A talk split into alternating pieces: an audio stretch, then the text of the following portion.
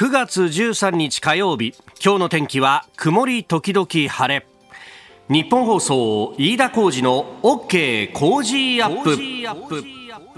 朝6時を過ぎました。おはようございます。日本放送アナウンサーの飯田浩二です。おはようございます。日本放送アナウンサーの新業一華です。日本放送飯田浩二の OK 工事アップ。この後8時まで生放送ですさあ冒頭まず電車に関する情報が入ってきました。はい。江ノ島電鉄によりますと江ノ電は七里ヶ浜駅と稲村ヶ崎駅の間で発生した線路死傷の影響で全線で現在運転を見合わせています。え運転再開のめどは立っていないということです。ご利用の方はご注意ください。うん。七里ヶ浜と稲村ヶ崎の間で、えー、発生した線路死傷の影響だということであります、はい、えー、ちょっとねあの全線で、えー、運転見合わせということですんで、ご利用の方ご注意いただければと思います。まあ、七里ヶ浜から、そうですよね、今稲村ヶ崎駅の間かというところで、そう、あの、結構ね、あの、線路と並行したりとか、線路と一緒に走ってるところがあったりなんかするんで、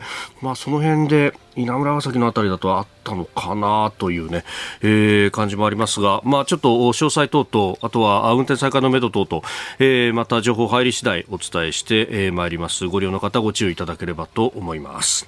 さあ、あ9月も13日、なんだかんだ言って9月もね、もう半ばまで来たぞという感じになっております。はい、ちょっとね、あの、昼間はまだ30度超える日なんかはあるんですが、今も日本屋上の時計23度あたりと、そう、ちょっとね、あの、朝晩と、そして昼の温度差があるんで、長袖着ようすか、半袖着ようかって 今日も、昨日長袖着たら暑かったんで今日は半袖着てきたんですが、そしたら朝はひんやりしてどうしようかなっていうね、悩むところで、まあ秋の気配を感じるところなんですが、昨日ですね、あの、その暑いさなかに、また例の赤いですね、えー、シェアサイクルを使って、えー、まあ、都心をこうちょっと走ってたんですけど、丸の内を走ったら、はい、馬がいたんだよ。なんでだ？なんでだ？っつって。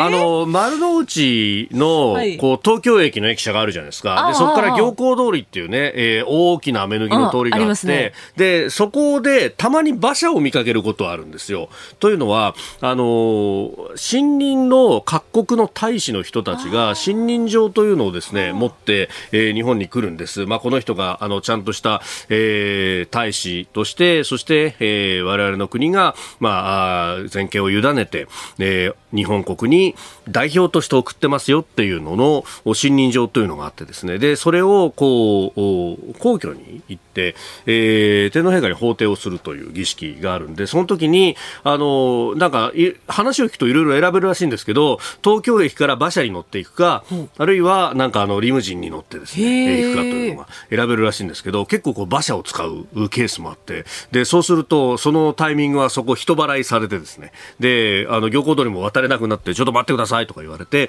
で、目の前をこう、馬車がですね、通っていくと、おーなんつって見るんですけど、で、今回は馬車なくて、はい、馬オンリーで、で、しかも、いつもだと、その行幸通りの本当真ん中のね、お広大な、うん、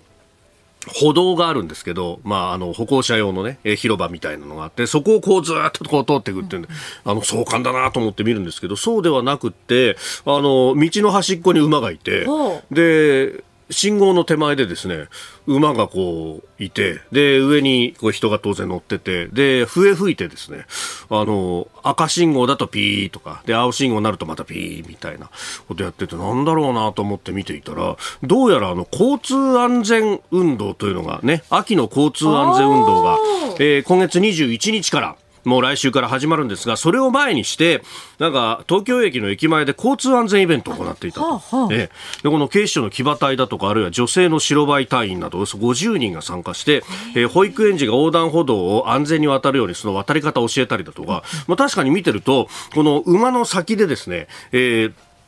大人に手引かれた保育園児たちが、こう、右を見て、左を見て、もう一回右を見て、当たりましょうみたいなことをやってて、おーと思って。あの、その模様がですね、あの、地方面で、えー、報じられたりなんか、今日、今朝方していたんですけども、そうか、秋の交通安全運動かと思うと、あ、なんか、季節も移ろってきてるな、という感じはありますが、この騎馬隊、あの、警視庁の騎馬隊っていうのは、交通機動隊に所属をしてるんだそうで。そうなんですか？だから、騎馬隊の今メインの仕事は、まあ昔はざっと整理とかいろいろあったらしいんですけど、はい、この交通安全運動で、えー、馬を持っていくっていうのが主な仕事になってると。やっぱりあのー人だけで説明するよりも馬の印象が強いとかですね。で、馬上にこう一緒に乗って記念撮影を撮るなんていうと、やっぱそういうのをきっかけにして覚えてもらうんだということがメインだそうで、年間400回ぐらい出動してるんだって。へ結構な出動回数ですね。そうそうそうそうそうただ、まあ、あの、他にもね、えー、各種こうパレードでのざっと整理であるとか、あるいは、まあ、かつての話でありますけれども、えー、体操の例での出動などなどというのも、まあ、歴史としてはあるということで、まあ、いろんなところでね、えー、仕事してんだなということを思ったわけですけれども交通安全運動ですよもうね、えー、来週から始まるということで、えー、秋の季節が変わってきたんだなということを非常に感じる一節でありました。まあ、あの、交通安全ね、えー、ハンドルしっかりに行って気をつけていただければと思います。まあ、交通情報もこの番組の中でまた、えー、随時お伝えしてまいります。あなたの声を届けますリスナーズオピニオン。この傾向時アップはリスナーのあなた、コメンテーター、私、田新業アナウンサー、番組スタッフみんなで作り上げるニュース番組です。えぜひメールやツイッターで、えご参加いただければと思います。え今朝はジャーナリスト、長谷川幸宏さんとお送りいたします。この後6時半過ぎからご登場。まずは、えー、政府が10月にも入国者数の上限撤廃へという、まあ、水際対策に関する話。えー、そして7時またぎのコーナーでは、ウクライナ情勢ゼレンスキー大統領がハリコフ州イジュームの奪還を宣言したというニュースが入ってきております。えそれからおはようニュースネットワークのゾーン7時10分過ぎですが中国習近平国家主席2年8ヶ月ぶり、まあ、コロナ後初、えー、外遊へということで、えー、カザフスタンを訪れるということでありますプーチン大統領ともね会談を予定しているという報道がありましたが、えー、このあたり中国に精通している戦略科学者の中川浩二さんともつないで、えー、中国の情勢さらにはこの先党大会等々に向けてというあたりも伺っていければと思います。えー、それから安倍元総理の国葬儀に関して差し止め訴訟訴訟が却下されたという昨日東京地裁の判決が判決というか、えー、決定が出ております。そして、えー、アメリカのバイデン大統領がエリザベス女王の国葬に参列へというニュース。日本の岸田総理も参列を、えー、予定しているということが出てきております。メールツイッターこちらです。メールアドレスは、コージーアットマーク 1242.com。アルファベットすべて小文字で COZY でコージーです。コージーアットマーク 1242.com。ファックスは0570-021242。0570-021242。ツイッターはハッシュタグコージー1242。ハッシュタグ cozy1242です。おはがきでもお待ちしています。郵便番号100-8439。日本放送飯田コージの OK コージーアップオピニオンの係まで。今週は JA 茨城旭村トマト部会から大玉トマト 4kg1 箱を毎日5人の方にプレゼントします。番組のホームページにプレゼントの応募フォームがあります。こちらに住所やお名前、電話番号を登録してご応募ください。ここが気になるのコーナー、スタジオに長官各紙が入ってまいりました。まあ、昨日が長官の休館日であったということで、週末のニュースも含めての一面構成というところが多いですね。えー、それゆえ、えー、3紙は週末に行われた選挙の結果が一面トップとなっております。えー、朝日新聞、辺野古反対、玉城氏再選沖縄知事選、えー、毎日新聞、沖縄知事、玉城氏再選、辺野古反対3連勝、えー、東京新聞、辺野古の民意鮮明沖縄知事に玉城氏再選容認明言の佐喜真氏破ると。えー、いう記事が出てきております。まあ、あのこれについてはね、昨日、ね、ラジオ沖縄のね、えー、小磯誠さんともつないで、えー、情も伺いました。えー、まあ、結果はこう出たぞというところであります。そしてそれと並んでですね、朝日新聞は一面肩のところで、えー、岸田内閣の支持率について、えー、内閣支持最低41%、不支持47%、初めて逆転、本社世論調査ということが出てきております。で、えー、気になるニュースでありますが、これ、えー、後ほど取り上げますけれども、産経新聞はウクライナ情勢を一面トップです。東部州を奪還、戦局転換、えー、ロシアの攻勢困難との分析もということで、まあ、あ東部のですね、えー、ハリキ、えー、ハルキウ州、を取ったと、特にイジュームという交通の要衝で、特にロシアが、まあ、兵隊の基地として使っていたところを取ったということで、まあ、今後、うん、この特に前線において、えー、補給が困難になってくるとかなりね防御線を後ろに引かないと難しいんじゃないかというようなことが出てきております。えー、それから読売の一面ですがサイバー積極防御へ攻撃元に侵入無力化国家安保戦略ということで、えーまあ、あの今年末に向けて、えー、いわゆる三文書と呼ばれる、えー、この国家安全保障戦略そして、まあ、それを具体的に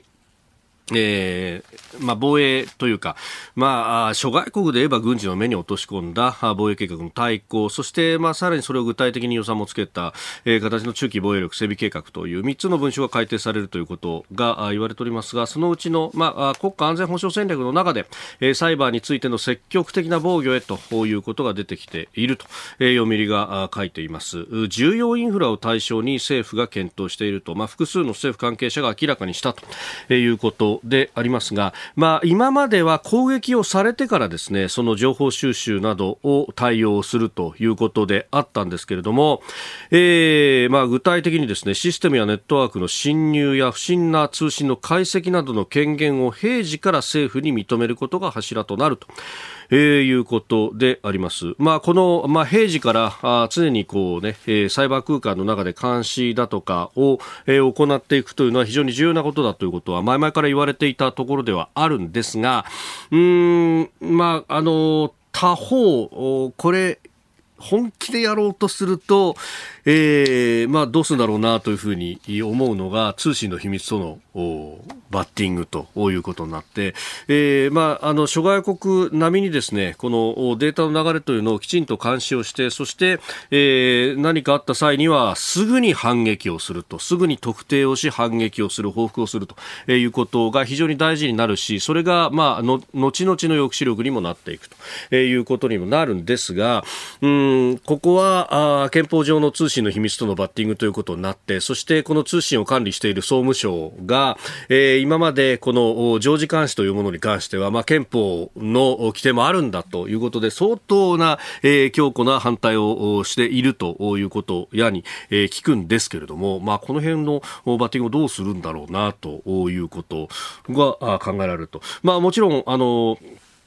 そうしたことで被害の防止をするというのは、まあ、重要インフラを対象にするということですけれども、電気、ガス、水道などなど、えー、非常に大事になってくるので、えー、まあ、その辺ね、えー、この先の続報というものに期待をしたいなというふうに思いますし、まあ、本腰を入れてこれをやるんだったら、それ一つ取ったって、岸田政権にとってはこれ相当なレガシーになる話ではあるんですけれども、まあ、その本気度やいかにというところであります。この時間からコメンテーターの方々ご登場となります。えー、今朝はジャーナリスト長谷川幸宏さんです。おはようございます。おはようございます。よろしくお願いします。えー、まずこの時間取り上げますのは政府が10月にも入国者数の上限撤廃へというニュースであります、まあ、新型コロナの水際対策で、まあ、1日あたり5万人としている上限を10月にも撤廃する方向だと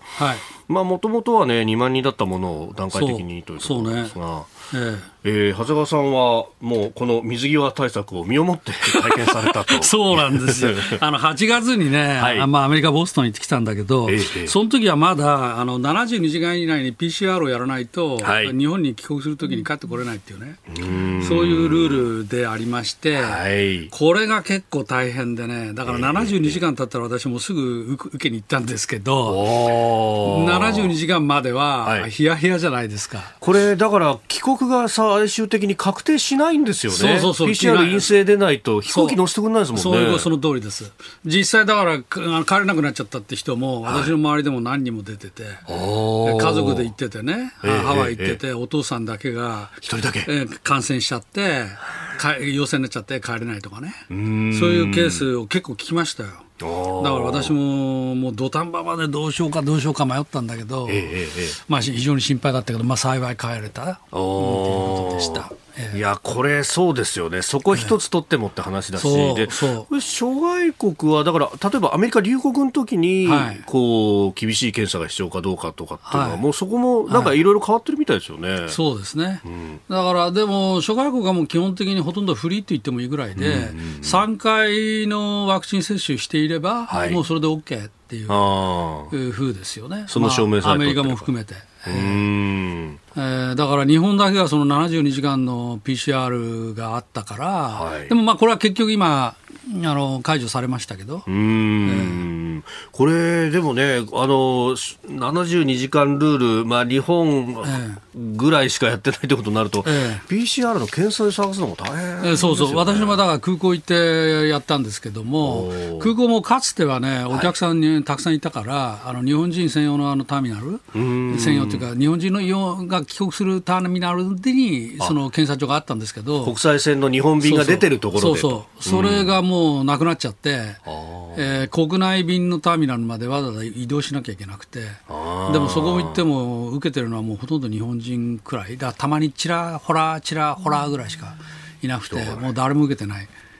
し、しかも実際の検査もね、もう本当に鼻のちょこっと触る、綿棒で触る程度で、これで本当にやってんのかなっていうぐらいでしたよ。なんかね、あの、咽頭拭い液なんて結構奥の奥までこう突っ込んでみた、ね、前はそれがいろいろうさかったんだけど、はい、まあ結局その認めて、でもね、費用がね、一、はい、人3万円かかるんですよ。おお、3万円、ね、結構な額ですよね、一人ですもんね。250ドル。250ドル。250ドル。ハワイはね、はい、この間須田さん、須田さんも夏休みにハワイ行ってたから、須田慎一郎さん。どうですか？って聞いたら、ね、ハワイはもうちょっと安いみたいね。はい、おお、えー、2万円くらいだったかな。へえ。なんかハワイは安いんですよ。なんかボスは高かった。なるほど、えー、やっぱり需要と供給みたいなものがありますか、需要が少ないから、多分ね、えー、その分高くなっちゃうと。そうそうそうですね。うん、まあこれ、そう考えると、はい、まあ、ある意味こう、現状に対して、はい、これ、仕組みの部分が追認していく形なんですか、ね、まあまあ、そうでしょうね。だから今回、その入国者上限っていうのも、はいあのー、個人旅行を認め、事実上、非常に難しかったわけでしょ、ビザ取得制限もかかってたし、そうですよね、えー、でパッケージツアーのみであったりとか、えー、入国の場合はと。だから、まあ、それもなくさないとっていうことで、だ実際、そこが外れてくれないと、はい。あの外国の観光客の皆さん、来にくいですよね、やっぱり、ね、ですから10月っていう話だけど、はい、もうこんなのさっさとやればいいんじゃないかと私は思いますけどね。えー、まあなんか、だ、はい、段階的に観測気球を上げつつみたいな、ね、まあそういうことですね。あのこの政権はもう何でもそうだけど、はい、もう世論の風次第ですよね。世論の風でなんか批判が高まってくると、ちょろっと変えるっていう。もう本当にこの、もうなんていうか、はい、そういう政権だなと。つくづく思います。うん、まあ、そのあたりで、はい、まあ、あのウクライナ情勢等々出てきますけれども、はい、まあ、日本はこの有事に対してそういった体制でできるのかっていうようなところもね、ね心配になりますもんね。はい、はいお聞きの配信プログラムは日本放送飯田浩司の OK コージーアップの再編集版です。ポッドキャスト YouTube でお聞きのあなた、通勤や移動中に最新ニュースを押さえておきたい方。放送内容を少しでも早く知りたい方スマホやパソコンからラジコのタイムフリー機能でお聞きいただくと放送中であれば追っかけ再生も可能ですし放送後でも好きな時間に番組のコンテンツを自分で選んでお聞きいただけます。毎朝6時の生放送では登場するコメンテーターの最近の活動はもちろんたっぷりとニュース解説をお送りしています。レギュラーコメンテーターに加えて専門家と随時つないで掘り下げてお送りしています。日本放送のエリア内でお聞きの皆さんラジコラジコのタイムフリーでチェックしてくださいツイッターでは最新情報を発信中ぜひフォローして番組にご参加ください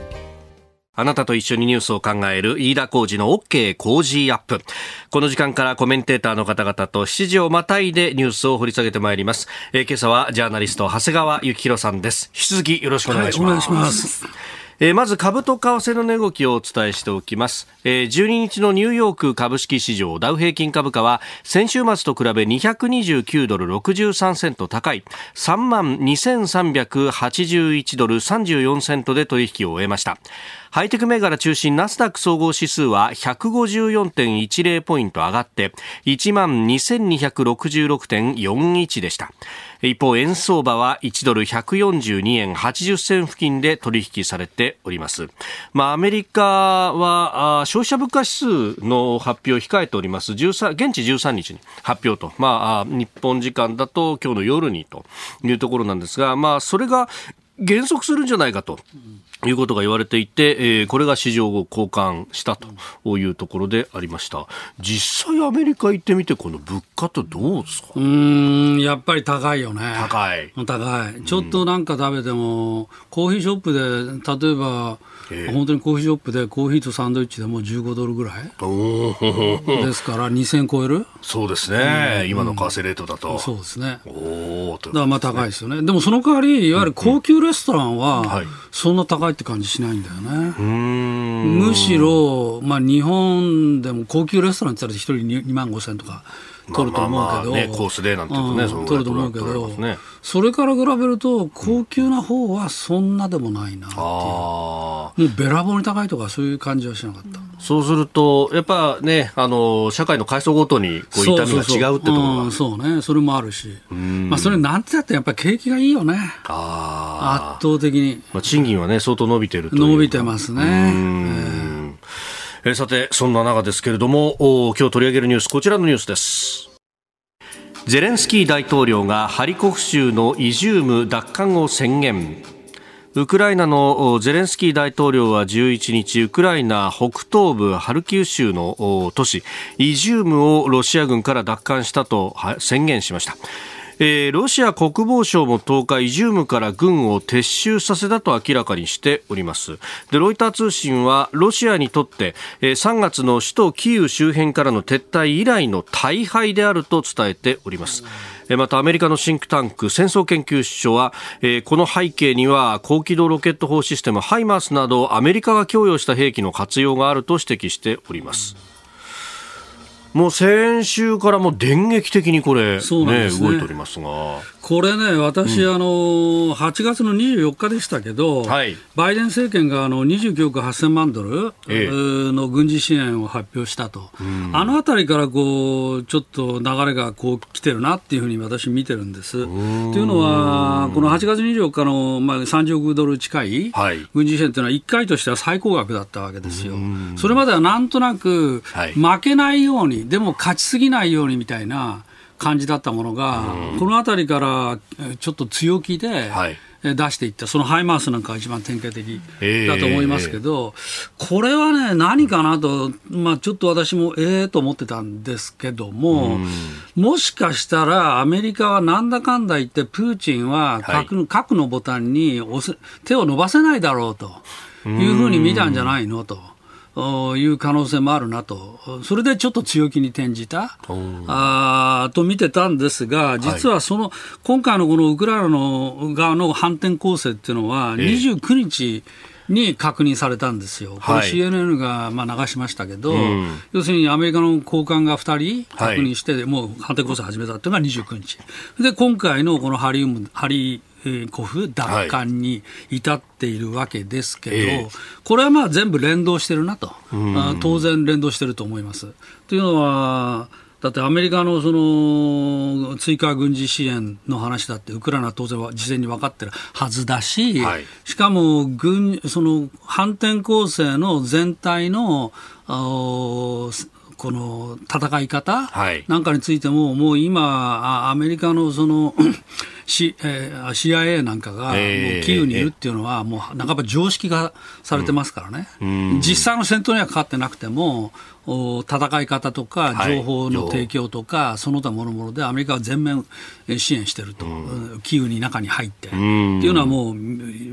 半ばもうみんな知ってるわけですよ。公然の秘密みたいな。公然の秘密になってるわけですよ。はい、ニューヨーク・タイムズは6月にも報じてましたからね。えー、で、そういう中で今、ここまで今、展開が来ていて、予想以上の大健闘はもう間違いなしと。はい。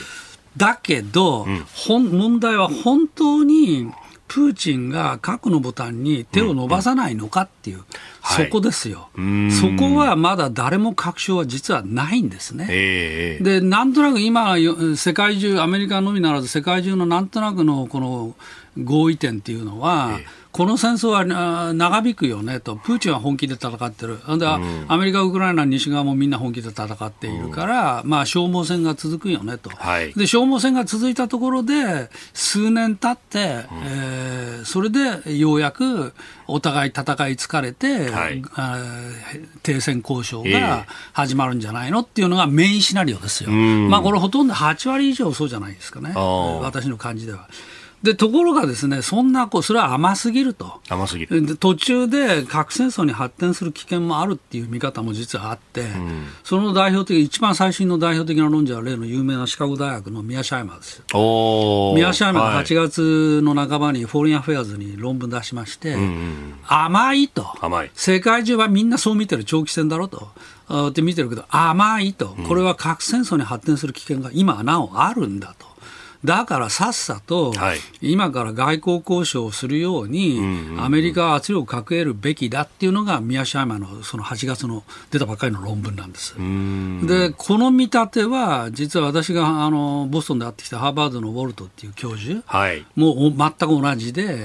えつまり、この人たちはリアリストって言われる、はい、とりわけ攻撃的現実主義者っていうのは、オフェンシブリアリストって言いますけど、この人たちはそんな甘く見ないわけですね。でこの人たちは一様にその非常に危ないと、はい、でだからさっさと外交交渉に入れっていうことをまあ言ってるわけです。で、それは真相は分かりません、これ、プーチンの心の中まで誰も分からね、からないので、うん、分からないけど、ただ私は、この宮島たちがけあの警告しているように、核戦争のリスクっていうのは、やっぱりどっかで考えておかなきゃいけないよねと、うん、だからこのハリコフ奪還はうれいいニュースですよ、はい、グッドニュースもちろん、えー、もちろんグッドニュースだけど、このまま押し込んでいったときに、うん。プーチンがどう出るかは、ここは分からないんですよ、ね、だからそれについてこう楽観的な見通しがなんとなく流れているし、はい、おそらくアメリカの政権も先ほど申し上げたように、その、はい。8月の末の。8, 8月の24日のね、30億ドルの軍事支援の背景には、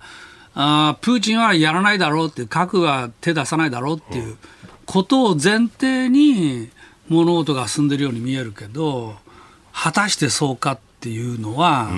注意する必要があるなとなるほど。私は思います。さあ、7時またぎのゾーンです。はい、えー、ウクライナのロシアに対しての反転攻勢の話、そして、はい、えー、プーチン側の核オプションについてとい。うところなんですが、はい、今後の展開はどうなりそうですか？あの私が一番注目しているのは、15、16日にある、習近平と中国の、はい、プーチンの首脳会談ですよね。お今週末、うん、今週末、カザフスタンであるっていう、はい、これで一体何が話し合われて、えー、どういう展開になるのかっていうのが、これ、最大のこれ山場じゃないかっていうふうに思います。というのはあの、先ほどお話したように、はい、今、なんとなくプーチンは核のボタンに手を伸ばさないだろう、だからもっとしっかり応援していこう。で、それを背景に今、はい、ハリコフ奪還までこぎつけたっていう展開ですよね。えーえーはい、で、このままいくと、プーチンは追い込まれていくから、やっぱり核のボタンに対する誘惑っていうのは消えてないと思うんですね。その時に問題は、習近平がどうするかですよ。あ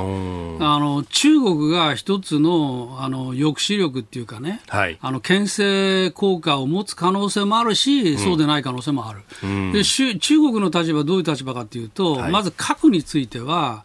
あの先制不使用っていうのを世界中に宣伝してるわけ、はい、自分たちは先に使いませんよって、これ、自慢たらたら言ってるわけですよ、うん、だから俺たちは核兵器持ってるけどさと、あの簡単に使う国じゃないから、俺たちは立派な道徳的な、あのね、あの道義的な気持ちだってあるんだよみたいなことを言ってるのが中国なんです、はい、でもそんなの言葉だけじゃないかっていう批判ももちろんありますよ、でも一応言ってることは確か。はいで、かつ、国連についても、中国は国連を守っていくって、国連のあの国連憲章を守って、この下でやっていくってことも、これも歌い上げてるわけですよ。えー、で、そういう立場である中国から見たときに、うん、プーチンが核を使った場合、自分たちのドクトリンとは違うから、お前そんなことまですんのかって言って、もしそれでもプーチンを応援すると、今度は中国が世界から批判されるっていうことになるわけですよ。はい、でも本音は応援したいんですよ、プーチンを。本音はプーチンを応援したいけど、おでも、批判されることも確か。だって、はい、一応口では言ってんだから。えー、だからそれが果たして、えー、建前としであっても、うん、お核を使っちゃだめよっていうことで、プーチンを止めるのか、はい、それとも本音むき出しにして、アメリカに対抗していこうぜって話になるのかっていうところが、うん、あの一番の注目点だと思うんですね。で私の見立てはどうかというと、習近平はやっぱりビビりだと。ビビり。プーチンはもうやっちゃってるわけですよ、戦争始めちゃった、うん、でも習近平はまだ台湾侵攻してないし、俺はまだやってないんだよと、はい、お前はもう始めちゃって、まあ、分かりやすく言えば、お前はもう公主台に登ることも覚悟してやってるよねと、うんうん、でも俺はまだそこまであのかけてないと、勝負はしてないと、はい、そんな勝負してない俺から見たら、お前が俺が勝手に始めた、ね、戦争に、俺がそこまで首突っ込むわけにはいかないっていうのが、習近平の立場じゃないかと。俺の勝負を台無しにするなと。そうそうそう。で、習近平がね、はい、ビビりであることは、この間のあのペロシ訪台でよく見えたと思うんですね。はい、お下院議長が。だってあの時、あの、戦争も覚悟するしなするぞみたいなさ、相当、この好戦的なことをアメリカに対してブラフかけてたわけでしょ、まあ、あの人民日報のね、あのま、国際版の前の編集長とかが、もうそれこそ戦闘機を上げて、着陸を阻止するんだというような論評までしてました。そこまで言った、うん、だから、相当強気なことをあの時言ったのに、実際に蓋を開けてみたらどうだったかって、ペロシ帰った後、はい、軍事演習やってるわけじゃない ?9 月4日、ね、だから軍事演習自体けしからんって話はもちろんあるけど、ええあのい言ってたほど強制着陸とか衝突とか、そんなことはさせなか、しなかったわけじゃない。私であそこで見えたのはやっぱり習近平はビビりだなと。口では言ってるけど、なんだ結局大したことやってないじゃんと。で今、台湾海峡どうなってると、台湾海峡自分と自分たちの海だぜ。っていうことを言ってるけど、はい、アメリカの船がもう今だって通ってるわけでしょ？アメリカの艦艇がね、うん、先日も空畜艦2隻が通りました。通った、はい、でそれに対して、例えば艦砲射撃するとかさ、そんなことしてる？してないでしょ？しね、だから、習近平はビビりだというのが私の見立てです。それから見ると、ビビりの習近平がプーチンに手を貸して、核のボタンに手を押した後も支持するぞみたいな、そこまで後押しすることを、今度の15、16で、えー、約束できるかと。あのプーチンはもちろん、その確約を欲しいと思う、はい、つまり自分がフリーハンド握りたいから。そうですよね。しかも2月にね、あの中ロ首脳会談のところで、再現な協力するって言ったじゃないかと。無制限の協力をすると言ったじゃないか、お前はと。俺はもう勝負に出てんだと。腹くって。もう腹くって命かけてもう戦争始めちゃったんだと。お前、最後まで支持しろと。最後まで支持するっつったよなそれがプーチンだ。それがプーチンだ。それがプーチン。習近平から見たらさいやいや勘弁ちょ ちょっとねと言ったけどさ俺はまだ勝負出てないんだよと、何もゲットしてないと、え何もそもそも手をかけてないと。何にもまだ、ね。でそういう時にあのこのお前との約束守ってね、えー、最後まで、地獄の底まで一緒に行くぞって言えるか、ビビりの習近平にはそれは言えませんっていうのが私の見立て。おはようニュースネットワーク。取り上げるニュースはこちらです。中国の習近平国家主席が2年8ヶ月ぶりの外遊へ。プーチン大統領とも会談予定。中国外務省は習近平国家主席が今月14日から16日に隣国のカザフスタンとウズベキスタンの中央アジア2カ国を公式訪問すると発表しました。ウズベキスタンで開かれる上海協力機構の首脳会議に出席しロシアのプーチン大統領やインドのモディ首相などとも会談する見通しですえー、明日14日にまずカザフスタンを訪れてトカエフ大統領と会談をするということも出てきております。うんまあこれね、2年8か月ぶりと出てますけれども、コロナ以来、だから初めてってことなんですね。そうですね。ねさあ、このあたりですね、えー、中国情勢に詳しい戦略科学者中川浩二さんと電話をつないで伺っていこうと思います。えー、中川さんは今年7月、えー、不走者ブックスから、えー、現代中国がわかる最強の45冊、知識ゼロから学ぶための必読書ガイダンスも出版されていらっしゃいます。中川さんおはようございます。おはようございます。よろしくお願いします。よろしくお願いします。はい、どうも。これ、習近平国家主席、海外出てくのってコロナ以来初めてって印象ありますけど、それで合ってます？そうですね、本当にもう2年8か月ぶり、本当に長い期間、ずっと国内からの電話会談にとどめたという感じですよね。そうですよね、うん、これ、ここで動き出すっていうのは、なんか意図あるんですか？あのやっぱりその国内に向けてそのコロナがまず明けたっていうことは一つあの明けつつあるということの印象っていうのも一つあると思うんですがやっぱり対外的に、えー、この情勢国際情勢が緊迫する中で、はい、あの重要な、えー、HCO 上海協力機構の、うんうん、サミットに出席するというのは、えー、大きい意味を持つと思いますね。うんこれ、プーチン大統領との会談というものが注目されてますけれども、ここって2月以来ですか、これは？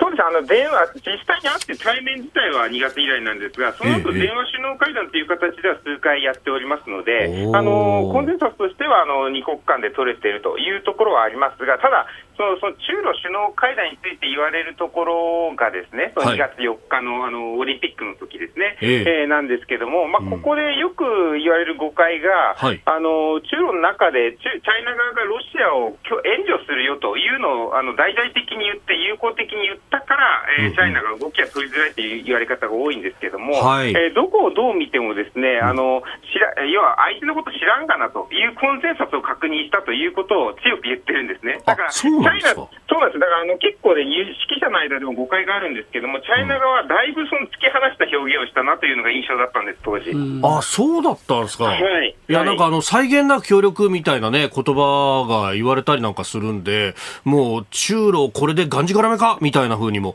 こう、報道されたりしますけど、そこをやっぱ、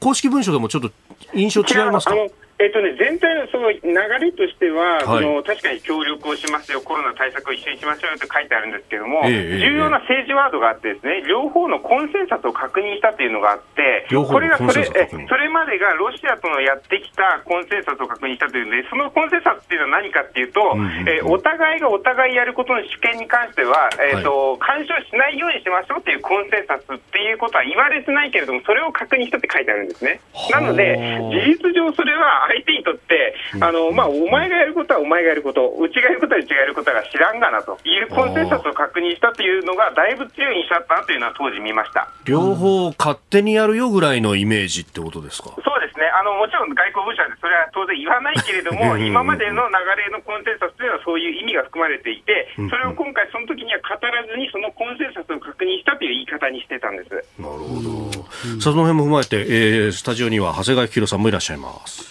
あはあのおはようございます。長谷川です。よろしくお願いします。はい、すみません。あのウクライナ情勢が、まあ、ハリコム奪還にまでこぎつけて、まあ、プーチンとしてはちょっと今、追い込まれてる感じが強いんですけども、プーチンはここで習近平に何を頼むのか、うん何どんな協力をイメージしているのか、そこについてはいかがですか？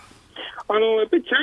も、もちろんロシア側、プーチン政権、プーチン側からのですね要望というのは、まあ、際限なく、なるべく多くですね、うん、えー、その天然資源も買ってほしいだとか、あとは武武器まではいかないけれども、いろんな援助をしてほしいというところがあると思うんですけれども、えー、チャイナ側としては、ですね先ほど言ったように、まず2月4日でシランガンスを言ったと、それから2 2月25日の始まった直後ですよね、2月24の侵攻直後に、これでも令和首脳会談をやっていて、うん、ここであのぜひ局直という四字熟語で、まあ、日本人にはちょっと、あまり馴染みがないんですが、はい、まあ、ぜぜひ。ひみたいな言い方なんですけどね、でこのぜひ局直っていうのはキーワードで、その後の電話会談でも常に出てきます、これ、何を言ってるかっていうと、これもお前がやったことはお前がやったこと、正しいことは正しいこととして、うちは知らないというのを突き放してるんです、ロシアに対して。で、このこのぜひ局直の突き放しというのをずっとやっているので、はい、えー、チャイナ側としてはですね、要は第一段階としては、ロシアとの関係、それからウクライナの関係についても、どちらにやることなく中立化へを画策したなというところになります。中立化を目指したかった。で中立化っていうのは難しくて、はい、ロシアからも、えー、そう見られているウ、クライナからもそう見られているということが重要なので、えー、片方からそう見られているのもだめなわけですね。で、これをやった。で、2番目にその中立の盟主というのを目指していくことで、はい、えー、まあ、えー、インドとかですね、えー、ブラジルとかブリックス各国も含めて、いや、中立の、まず最初にやったのは、えー、チャイナだと。いうことを言いながらやったということを考えると、今言った長谷川さんのご質問で、じゃあどんだけの支援をするかというところに関しては、中立にとどまるレベルでの支援にとどまるというところだと思いますね。うん。そうすると、プーチンとしては期待外れということになりますか？えーと、もともと最初から先ほど言ったように、知らんがなというのを突き放しているというのは、共識としてあの、コンセンサスとして確認しているはずなので、えー、あのプーチン側としても相手、チャイナというのは中立だなというのは認識しているはずです、最初から。うんはい、多くは求めてない？えーと、もう多くは当然求めますけれども、中立レベルにとどまるということは計算には入っているはずです。なるほど。うん、これ、一方で、そのね、あの、極東において中ロをはじめとして、まあ、大きな軍事演習やったりとかもやってますけど、まあ、その辺ちょっと同床異夢なところは中ロに関してはありますか？あの先ほどお話したように、要は一連卓上にすることで、チャイナ側にとって何らメリットがないわけですね。で当然、国際社会において、なぜ台湾というのは国あ、え台湾問題も含めて、チャイナ側というのは、あの国際秩序を維持したいかというと、いや、待ってれば待ってるほど、お当然な国際秩序という中で、えー、一国、えー、中国の代表は一国であるとあ、えー、北京政府であるということを強く訴えられるということは、つまり主級派なわけですよね、国際秩序を守りたいという派であるので、いや、ロシアみたいなその外交力が極端に落ちていく、今後の落ちていくところの中と、一連卓上でいくというのは、なかなかチャイナとしては、えー、行動したくないし、最初からそれは私言ってるよねというのがチャイナ側の話話だと思います。で、あの、ブリックスから考えると、あの、先ほどお話したように、えー、ロシアだけじゃなくて、ブラジル、インド、それから南アフリカに関しても、もう最最初から中立化を鮮明にしてましたよね。あの、インドに関しても。なので、そういった意味では、そこの中の名手を狙っていくという方が、チャイナにとっては、ね、好都合なんじゃないかというところですね。あの、プーチンについては、あの、核のボタンに手を伸ばすのか伸ばさないのかっていうのが大きな焦点の一つなんですけども、それでいうと、プーチンが追い込まれていって、核のボタンに手を出したときに、中国の支援が、っていうか、まあ、あの、支持が獲得できればもちろん大きな追い風になりますが、今のお話だと、中国がそこまで踏み込むつもりはさらさらないだと。そうだとすると、プーチンはやっぱり核のボタンに手を伸ばしにくいっていう状況だっていうふうに見ていいですかね。そうですね、あのまあ、チャイナいわゆるプーチンさんが最後に何を考えるのかまずわからないということは大前提なんですけれども、はい、あのとは言っても、先ほどお話したチャイナ側としては強くですねそのぜひ局直知らないと、勝手にしてくれということを伝えているので、うん、あのそこの中でやっていくということは、しかも台湾チャイナにとって台湾に関して、えー、待てば待つほど、国際秩序が維持されば維持されるほど、長期的に考えて、えー、交渉力が強まるというふうに考えているわけなので、ベースとしては、うん、えー、そういうドクトリンから考えると、ロシアが、えー、核のボタンに手を出すということは、えー、極めて、えー、チャイナとしては反対であるという立場だと思います。うん。なるほど。これ、そうすると、中国の核戦略として、えー、先制不使用というのはずっと掲げてますけれども、ここの部分も掲げ続けるということになりますか？あの文書上、表面上での先制不使用というのが今お話しされたことですし、はい、なおかつ先ほどお話したように、実際にはあの声を出して言わないけれどもというのは、あの台湾、両岸問題に関して、実質的に、うん、えー、核が使用されない国際秩序の方が、えー、チャイナにとって有利という実質面、形式面、両方からしてチャイナとしては止めたいと、うん、つまりロシアが核を使うというのは、えー、許しがたいというような状況というのはあると思います。うん、うん。なるほど。わかりました。中さんどうもありがとうございました。ありがとうございました。ね、またいろいろ教えてください。はい、よろしくお願いします。よろしくお願いします。はい、ありがとうございました。えー、戦略科学者中川浩一さんとつなぎました。まあ中国が後押しもしないし。今の見た見たでは私と一緒ですよね。うんうんうん、結論的には。つまりだから中国さっき私はビビりだからいや支持しないという話だけど、はい、今中国側の利益から考えても、うん、お支持しないと。多分アメリカはそうやって読んでいて、そこを見越して。だから強気に今軍事支援を強化してる。ウクライナに対して。強化してると。なるほど。という見立てじゃないかしら。全部がつながってきますね。つながってきますね。続いて、教えてニュースキーワードです。安倍元総理の国葬差し止め訴訟却下。安倍晋三元内閣総理大臣の国葬儀は憲法違反だとして学者らの呼びかけに応じ市民合わせて576人が国に差し止めを求めた訴訟で東京地裁は訴えは不適法として口頭弁論を開くことなく却下する判決を今月9日付で出していたことが明らかになりました。えーまあ、各地の、ね、地裁で、えー、同じような形の判断が下されておりますが。これ、口頭弁論開か開くまでもなくて、はい、もう却下していたっていうことが、はい、いえ数日経って明らかになったっていう、まあ、こういうニュースですよね。そうですね、はい、でそのなんで口頭弁論開くことなくっていうことかというと、この裁判長の判決はによればですね、うん、予算執行の差し止め申し立てを可能にする根拠法は存在しないと。はいいうことだから、そもそもこの申し立て自体が、あ法律に基づいてないということで言うまでもなく、却下ですっていう、まあ、こういう判断だったわけですね。えで、それに対して、この弁護団の弁護士、何言ってるかというと、はい、国葬に根拠法令がないと指摘されてるのに、法令がないから判断できないというのは矛盾してるって言ってるんだけど、はい、それはね、ちょっとね、これ、詭弁だね。だって、国葬に根拠法令がないっていう話と、はい、あなたたちの申し立てに根拠法がないって話は全然別ですから。で裁判長が言ってるのは、あなたたちのこの差し止め申し立てには根拠がないと言ってるだけでありまして、はい、国葬自体にうんぬんかんぬんはそんな話はしてないということですから、あのまあ、これは妥当な判断だと思います。でまあ、私はこの問題はねあの、反対する人はどこまで行っても反対だよねという話と、はい、それから、まあ、反対されるなら政権取ればという話になっちゃうなと、これだって岸田総理、この間のあの、はい、国会でね、ええ、なんて言ってるかというと、あの内閣が決められるのかと、はい、いうことに対して、えー、まあ、総理の答弁は、うん、内閣法設置法および閣議決定を根拠に決めますと、でこのやるかやらないか、誰がこの国葬をやるのかって、これ、立法、つまり議会か、それとも裁判所か、はい、司法権か、それとも行政権かということで言えば、これはもう間違いなく行政権ですと、つまり政府の権限ですと。いう話をしてるわけですよね。うん、というわけですから、まあ、これ、だめだって言うんだったら、その政府を取り替えるという話なんで、はい、結局、話は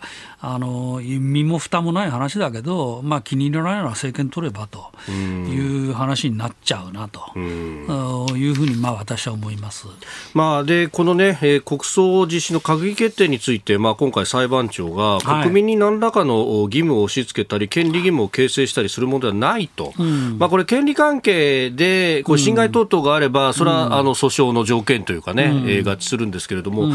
これ、今回、そういうもんじゃないよねと、別に弔意を強制してるわけではないと、そうそう。これ、裁判所がそう言ってるということですね、裁判所も言ってるし、あの政府の側も、弔意の表明を強制するものではないともはっきり言ってますから、はい、要するに、まあ、出席しなければ出席しないで結構ですし、別に弔意を表明しなくても結構ですということですから、まあ、それはまあ当然ですね、はい、えー、だと思います。で他方、まあ、これをこう各国にこう通報すると、別にあの来てくださいというふうなことではなくて、えー、えー、まあ、我が国としてはこういうことやりますということを通報した、それに対してさまざまな、えー、あ要人がああ、じゃあ行くよということを、えー、まあ、これだけ世界からね、あの弔意を表明され、でしかもおお葬式にまで来てくださる時に肝心の日本国がそれあの例をもって接遇するという意味でも、はい、まあ、私は国葬は正しいと思いますね。ただしそう、そうなんだけど、はい、世論調査を見ると、国葬反対が実はいずれも多いんですよね、はい、NHK でも時事通信でも、その他でもみんな多くて、まあ、ですからそこはね、岸田政権として見ると、ちょっと想定外だったなと、でこれが今、えー、不支持率が結構上がってきてますでしょ。そのようですね、はい、だからそれ、これも響いてる。ちょっとは、プラス旧統一教会の問題、はい、これが響いてて、ここの展開はちょっとあの想定外だっだろうなというふうには思いますね。まあその法律論ではなく合意形成のやり方としてどうなったというところになるわけですか？まあそれの説説明まあ結局総理が国会出てきてね、はい、ご説明されたのはまあ良かったと思いますけど、えー、まあこれは引き続きあのなぜやるのかとか。については、まあ、説明を尽くす必要はあると思いますね。うん、まあ、ただね、これ、これだけ海外からの要人がこう、えー、来ると。そうだからお金のことをよく言う人いるんだけど、ええ、そのどっちにしろお金かかるわけですよ、だって来るわけだし、うんうんうん、それから例えばじゃあ国葬じゃなくて、内閣葬にしたって、はい、まあ、相当な数はおそらく来るでしょう。え、となれば、えー、お金はかかるし、そもそもこれ、警備、警備っていうけど、これ、警備はもともとも警察庁予算なんか入ってますからね、えー、だから、これだけ取り上げてみれば、16億6000万って話だけど、これは言ってみれば二重計算みたいな話で、もともと盛り込まれている予算ですから、これで新たに追加するっていう話ではありません。うんえー、今日のキーワード、安倍元総理の国葬差し止め訴訟、却下というニュースでした。続いて、ここだけニューススクープアップです。この時間、最後のニュースをスクープアップアメリカのバイデン大統領がエリザベス女王の国葬に参列へ。イギリス王室は今月8日に96歳で、えー、死去、えー、崩御されたエリザベス2世陛下の国葬を、えー、今月19日月曜日の午前11時日本時間では19日午後7時から、えー、ロンドン中心部ウェストミンスター寺院で執り行うと発表しました。これを受けアメリカのバイデン大統領フランスのマクロン大統領らが参列の意向を示しております。えー、松野官房長官、昨日午前の会見で、この国葬に対して、えー、天皇陛下、あるいは岸田総理大臣の参列について、現時点では何ら決まっていないと、えー、適切な形で弔意を示すため、しかるべく検討していくと述べるにとどめたということであります。まあ、でも行くんでしょう、これは。あのバイデン大統領もあのご本人だけじゃなくて、はい、まあ、奥様はい、あと夫婦で、えこれ、イギリス側からも実は弔問団ということじゃなくて、はい、ご夫妻で参列を希望されてると。いうことで、どうも大統領もそれに、はい、あの応えるようですね。あある意味、じゃあ、その外交団的なものではなくて、プライベート。プライベートっていうか、まあ、まあね、そういうニュアンスを出したいのかもね。えー、ということは、天皇陛下も、実はご夫妻で、そうですよね。っていうことになりますよね。ごごっていうことですよね。うんで問題は岸田総理ですけど、はい、まあこれまだわからないって話だけど、えー、もうこれはほぼいくんじゃないですか？あで、えー、今日あたりこう報道で出ているのは、まあ、その後、お国連総会にも行くと、はい、国連総会も日程ね、えー、えー、まあ、20日前後から一般討論演説があるということで、はい、そこに出るんだという話になってますということは19日にあの国葬ですから。はいまあ、段取りとしては合いますよね。そうですよね、そこから大西洋を渡ってニューヨークに行き、そう。まあ、そして日米の、ね、首脳会談も模索みたいなことが出てます、ね、なるほど、はい。あのまあ、それもあるし、イギリスのトラス新首相、はい。えー、との会談する絶好の機会にもなりますよね。確かにそうですよね。えーえー、まあ、私、ぜひやってもらいたいなと思うんですね、トラスさんとは。まあ、トラスさんとはね、それこそ、えー、あの日英の間の、はい、こう貿易協定等々で、かなりね、汗をかいた人でもあるし。えーまあ、それもそうそう、トラスさん、それにとにかくロシアに対しても、はい、中国に対しても、非常に厳しい強硬派でしょ、うん。えー、だから岸田さんなんかどっちかというと、ふらふらしてるように見受けられるので、あの林外相の話もあり、はい。えー、まあ、ここは実はぜひこのトラスさんと会ってですね、えー、あの中国問題、それからロシア問題について意見交換してもらいたいなと。まあ、はっきり言えばトラスさんに喝入れてもらいたいなと、実はまあ思ってるんですけど。まあそうですね、トラスさんもそうだし、えー、であのご即位されたチャールズ3世、えーはい、まあ、新国王ということになりますが、はい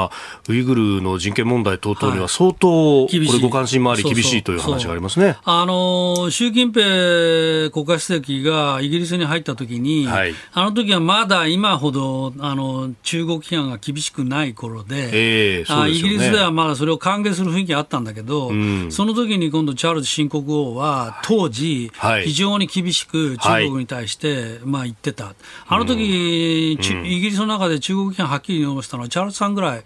なもんですよ、うんうんうん、だから、その時にえーっていうふうにはまあ思いましたけど、それこそね、キャメロン政権なんかは、もう中国にどんどん投資をするんだみたいな話でしたもんね。だからそ、その頃からあのチャールズは、あの中国に対して非常に厳しかったんで、ん。えーまあ、そういう意味でも、はい、あの別に航空を政治利用するって話じゃないけども、えー、まあ、私はぜひあの岸田さんはこの際行ってですねイギリスの雰囲気をあの自らご確認されたらいいんじゃないかと思いますけどね。まあね、あの9月、今月とその29日が、はい。えー、ここ正常化50年のということで、はい、まあ、はいそこもね、いろんなことが言われてますけれども。はい、で、まあ、その上で27日が日本の国葬ですから、うんはい、あまあ、一連の流れを見てですね、はい、あのまあ、アメリカに行って、バイデン政権との話ももしかしたら、まあ、おっしゃるように、日米首脳会談あるかもしれないし、はい、まあ、なんて言ったって最大の焦点は中国ですよね。だから中国に対するあの国際世論が今どう動いてるのか、はい、あを確認する意味でも、岸田さんはこのこの際、行って話すのは、私はまあいいことじゃないかと思いますね。ただまあ、積極的に言えば、はい、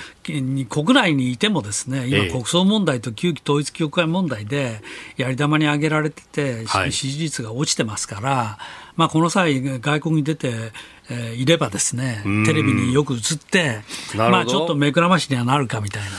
まあ、そういう思惑もまあ当然あるだろうね。あえー、まあね、10月に入ると臨時国会がっていうような話にまたなってくる、えー、その前にと。その前にね、えー、ちょっとあの流れを変える意味でも、旧統一教会と国葬問題から目をそらし、はい、えー、華々しく、えー、と言ったら変、まあ、お葬式の時に華々しくっていうのは適切じゃないかもしれないけれども、はい、まあ弔問、ね、弔問外交を展開して、メディアに注目を集めたいっていう。計算当然あるでしょうね。うん。しかしね、それこそ、そのペロシ訪台後の、えー、まあ、中国の、えー軍事演習の中では日本の排他的経済水域にミサイル5発撃ち込まれているそうそう、それからそう習近平で言えば10月のいつからでしたっけ、あ日。にちは決まりましたね、16日というふうにね、確か報道されてましたけれども、ね、党大会が行われる。だから、まあ、習近平はもうほぼそれは確実と見られてますから、うん、それも織り込んだ上で、さっきの10月15、16の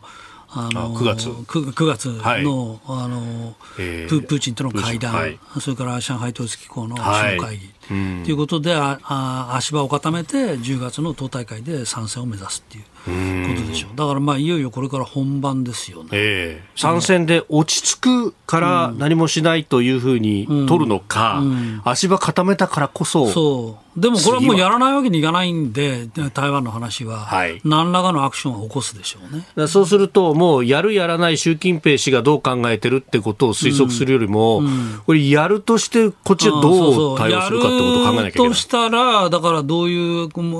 段取りで始めるのか、うん、あということだけど、まあ、2年ぐらいの時間軸で考えたら、ここで何か新たな同盟関係作るとかっていうのは非常に難しいので、やっぱり日本としては防衛予算をできるだけ高めるだけ高めて、はい、アメリカとの同盟関係を強化するっていう以外にないですよね。そうですよね。で他にじゃあって考えると、えー、まさにそのイギリスとの間では戦闘機を新たに作るだとかっていうことをやってるわけで、これは事実上のまあ同盟関係に近いものが、うん、まあ、同盟とは言えないまでも、イギリスも南シナ海に、あの空母を派遣してきてたりしますし、はい、そうですね、ドイツ、フランスもそうですけど、目がだいぶ中国、アジアに向いてることは確かですから、ここでもう一遍固め直す。はいっていうことは絶対に必要ですね。うん。まあ、本来であれば、えー、ある意味の NATO 的なこう多国間による安全保障、まあ、それはもちろんあればいいんだけど、やっぱり NATO に入るというのは私難しいと思うし、えー、アジア版 NATO っていう話だって、あの韓国との関係、はい。えー、が、まあ、こんな状態ではね、ちょっと展望しにくい。えー、情報共有だってやりづらいですからね。えー、そう情報共有ですらできない。えー、っていうことになると、まあ、あの残るのはオーカスとか、はい、クアッドとか、ああまあ、そういういろんな多層的な、あのまあ、同盟とは言わないまでも、軍事的な関係を含んだ連携を強化していくっていうことしか、目下の具体的な、あの現実的な選択肢っていうのは、まあ、ないよなと。やっぱりアメリカなんてたってね、あの林外相ですよ、林外相が親中派ってことはもうみんな分かってるので、ここのところのそのある種の疑念をね、払拭しないことには、はい、これ、どうにもならないと思いますよ。あなたと一緒に作る朝のニュース番組飯田浩司の OK コージーアップ日本放送の放送エリア外でお聞きのあなたそして海外でお聞きのあなた。今朝もポッドキャスト YouTube でご愛聴いただきましてありがとうございました。飯田浩司の OK コージーアップ。東京有楽町ニッポン放送で月曜日から金曜日朝6時から8時まで生放送でお送りしています。番組ホームページでは登場いただくコメンテーターのラインナップや放送内容の原稿化された記事など情報盛りだくさんです。また公式ツイッターでは平日は毎日最新情報を配信中。ぜひチェックしてみてください。そしてもう一つ飯田浩司アナウンサーが「夕刊フジ」で毎週火曜日に連載中。飯田浩二の「そこまで言うか」こちらもぜひご覧になってください。忙しい朝そして移動中ニュースを少し深く知りたい時。ぜひ AM、FM、ラジコはもちろん日本放送のポッドキャスト YouTube でお楽しみください。